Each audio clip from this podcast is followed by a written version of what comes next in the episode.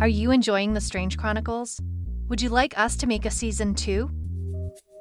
If so, please help us spread the word. Tell your friends, family, or anyone you think would love it.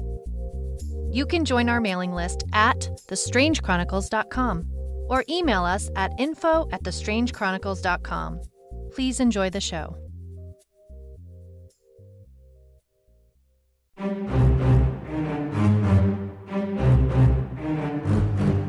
I'm Gray Cooper, private detective. According to the Department of Homeland Security, my business doesn't exist. But according to the blockchain, a government address pays my bills. The following are the recordings of my case log for insurance purposes. You understand. See, I deal in the strange. The place where monsters and conspiracies dance. The kind of strange you're not quite sure is real or unreal. Officially, the following case did not happen. I told you nothing. Welcome to the Strange Chronicles.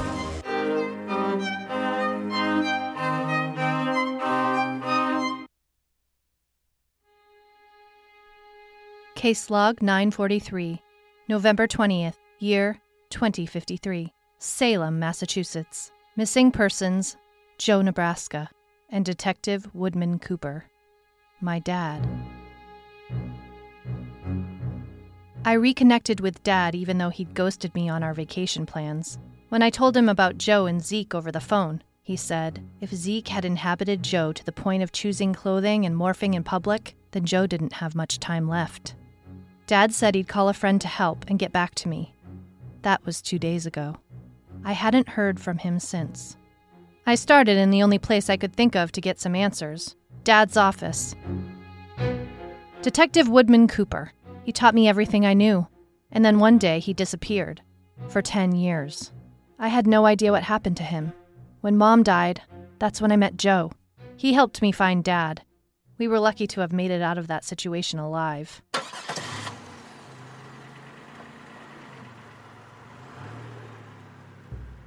When I arrived at my father's office, he wasn't there. I found a plate of half eaten chicken parmesan on his desk and a beer spilled on the floor. Something had definitely happened here. Dad would never waste a beer. I took a look at the papers on his desk. Looks like he was sniffing around an old case. You never stop being a detective, even in retirement. Says he spends his days sorting out his unsolved cases, tying up loose ends. I picked up his old desk phone, and to my surprise, there was a dial tone.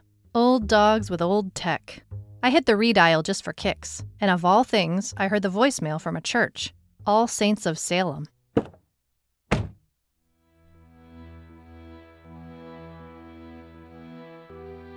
I arrived at the church just after dark, only a sliver of light left on the horizon. It was a small yellow building with a pointy roof. I turned my lights on to make sure, but I was right. It was Dad's car parked outside. That was supposed to be a good sign. When I got out, I peeked into the driver's side window, and everything looked just as messy as I expected paperwork on the seat, unfinished coffee in the cup holder. I looked up at the church and wondered, what would he be doing here?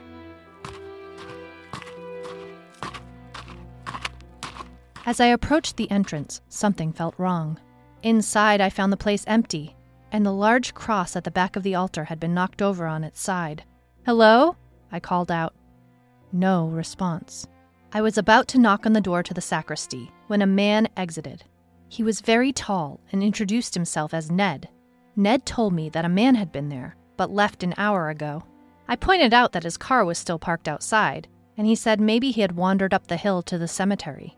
When I asked why the cross was knocked over, he rushed over to fix it and asked me to help. He said it happens sometimes. He guessed it was because Metatron was upset.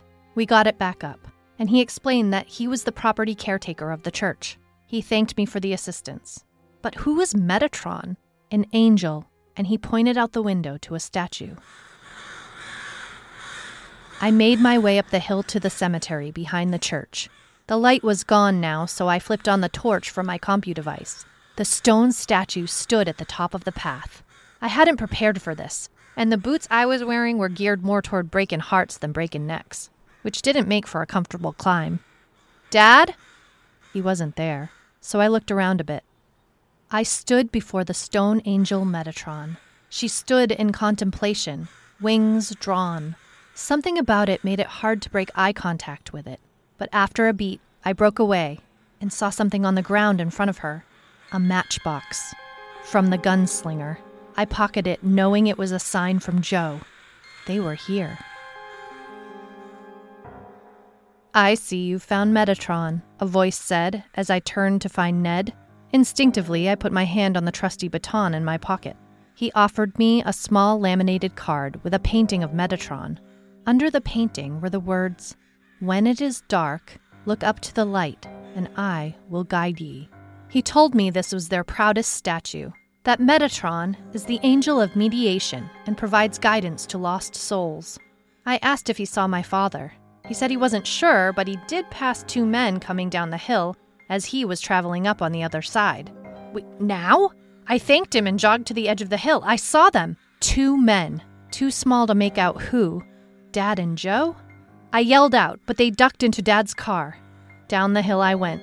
My poor choice in footwear came back to bite me, and I slipped hard on the ground, scraping the palms of my hands as I caught myself.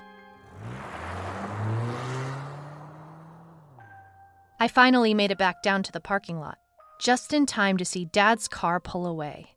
I jumped into Hero to give chase, but when I turned the key, nothing happened. I got out and opened the trunk. The wires to the battery had been cut. After Ned helped me rig the connection using cables from an old electric lawnmower, I was back in business. At least he was more helpful than offering his thoughts and prayers. I never did pick up the trail of Dad's car. I knew I'd have to start again from square one. I headed back to Dad's office, hoping that's where they went. No dice. I lingered a bit, rifling through some of the papers on his desk. And then I had an idea. I went to the file cabinets and scrolled for Z. I found a drive with Zeke's name and clicked on it. A hologram image of text appeared in front of me. Much of the info was a rehash of things I already knew. One thing stood out, though a note Dad wrote. I could tell it was his typing with every other word misspelled. Zeke is simple driven solely by selfish desires. He doesn't stray too far from the task in front of him. Remember that he may tip his own hand. That got me thinking. Where would he go that is simple, a no brainer? Joe's place.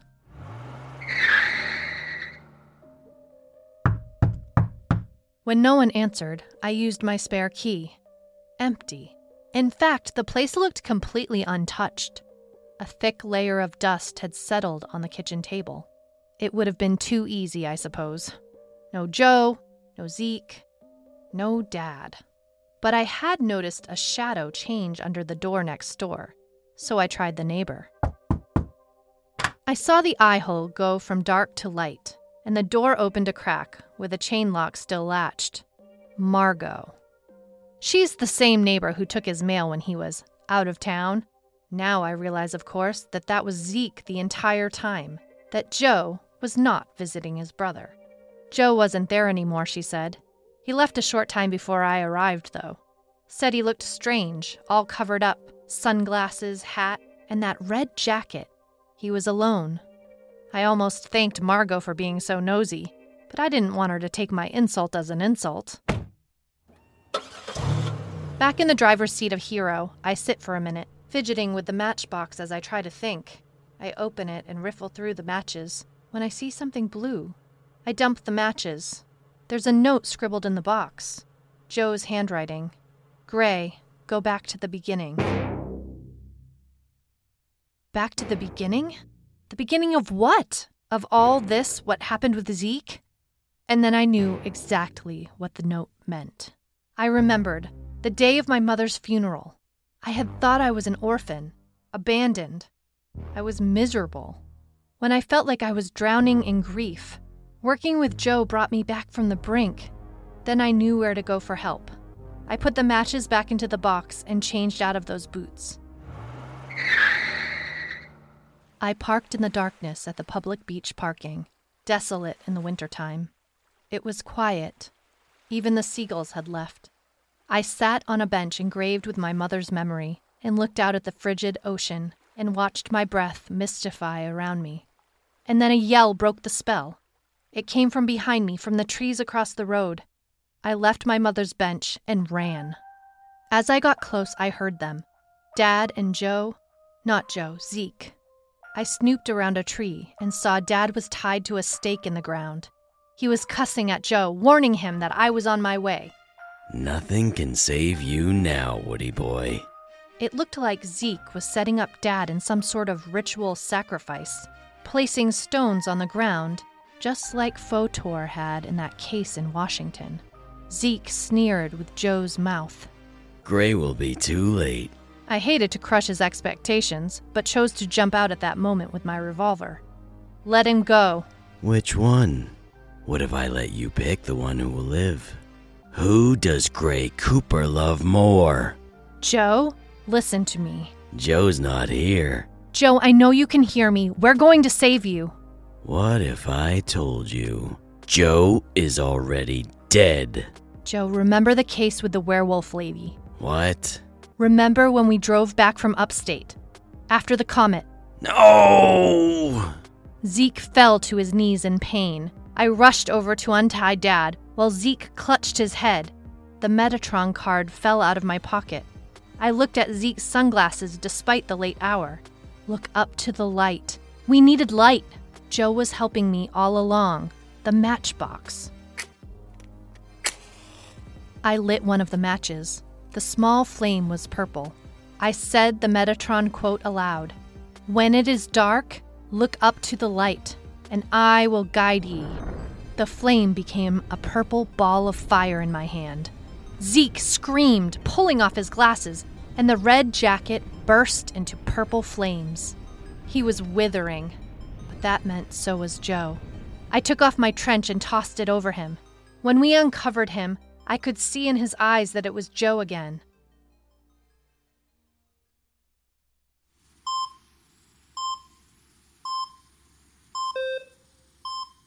We took Joe Nebraska to the hospital, and despite some decent burns, he's going to be all right. They patched up my hand, too. When he and Zeke were in a mind meld, Joe was able to see exactly how Zeke was able to come back, even though he had been essentially destroyed. He wanted revenge on you, Gray, for rescuing Woody. That night, when we vanquished him, a piece of him went into all of us. He was banished from his earthly presence, but then he found his way back through alien means the blue dust. That case in Kansas, I went out to help you. It was a mistake. When I got to the scene, you'd already left. I took some of the dust for evidence. Zeke was in that dust. He waited for his moment. I inhaled the dust. It was all he needed to grow the seed of himself already stowing away inside of me. He needed time to fully take over my body. He needed me to stay away from you. I convinced him to meet for drinks. I wanted to leave you a clue show you it was not me in this body. And it wasn't, by the way. That guy was a sicko. I'm so sorry, Joe. You're my partner, Gray. I'd do it again in an instant. You're a good egg, Joe. So I got a call for another case. You think you'd be up for it? Tell me where. We all face demons in our lives. Hopefully, for you, they won't be actual demons from the underworld. But no matter how dark the alleyways in your life get, some punk will turn on a light somewhere. It's all temporary the ups, the downs, this life. So get yourself some cinnamon candy, a loyal sidekick, and I'll be out here working the cases of the Strange Chronicles. Stop.